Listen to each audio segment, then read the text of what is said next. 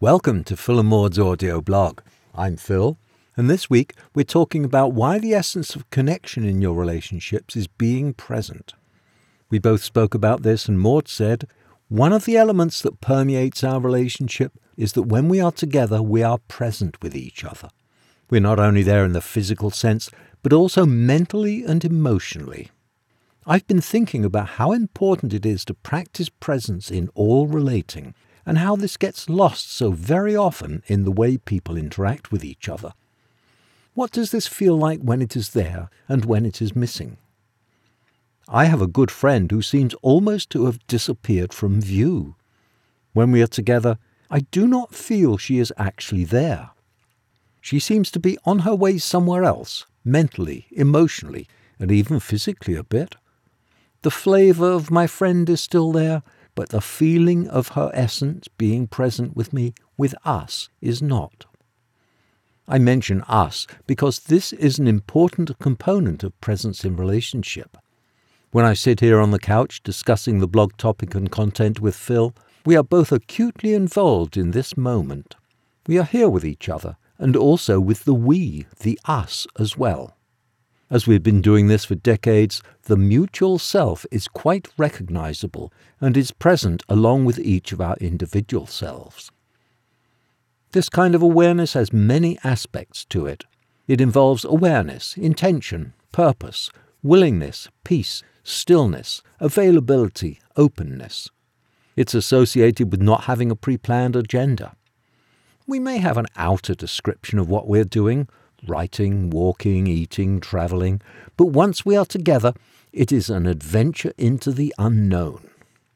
Feeling connected to another is dependent on them being there, not necessarily physically, but with their core self. Physical presence and contact adds much to the sense of connection, but COVID has taught us that we can truly have deep relationships at a distance if we practice presence. I was in a Zoom class with a mid sized group this weekend and felt deeply connected to them all. It gave me quite a jolt to notice how much we felt together, even though people were attending from all around the world. Someone pointed this out, and everyone agreed that after meeting for several weeks, in both the larger group and in smaller breakout sessions, there was a noticeable sense of being connected, of being present with each other. It can be easy to lose this precious way of being together and to presume on the past for an ongoing sense of intimacy. The activities and stress of life often preoccupy the mind, and the sense of awareness of a partner or friend can fade.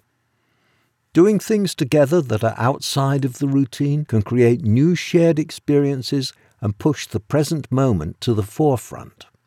It is this freshness of experience that keeps relationships alive and growing, and keeps each of us individually growing as well. As with most things, the practice of presence starts inside yourself and spreads outward. That was Maud on the essence of connection, and I said, A good way to describe our relationship is that we are present with each other. When we are together, I pay full attention to Maud. I set aside thoughts about the climate crisis, what I have to do today, and how I am going to find beta testers, and pay full attention to what is going on. In today's case, it was the blog we are writing, but it might be house decisions, travel plans, or just spending time together. I don't want to suggest that being present is an all or nothing experience. It's a matter of degree. Yet it is definitely a recognizable experience. It feels like an attitude, a posture, a position I take. Those words make it sound vaguely confrontational, yet it is the opposite. It is a position of not having an agenda, of being open to whatever arises, of paying attention to what is going on. And what is going on is the experience of being with Maud, with another person. It is notably different from being by myself. There is an us, an interaction that is neither Maud nor me. This is hard for my rational Western mind to take in. The idea that two things can be true simultaneously.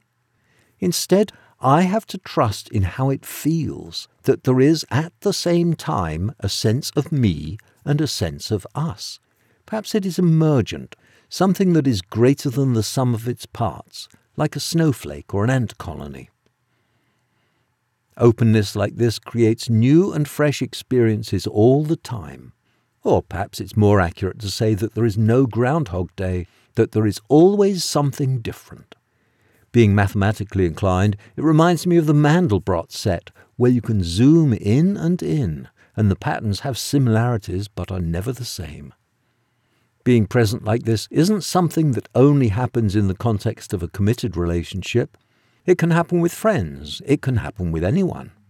When two people are both open, present, and paying attention, and perhaps those are just different ways to say the same thing, a connection will happen. It's not limited to two people. In a music group, a sports team, or a group of friends, the self can soften and melt into a larger identity.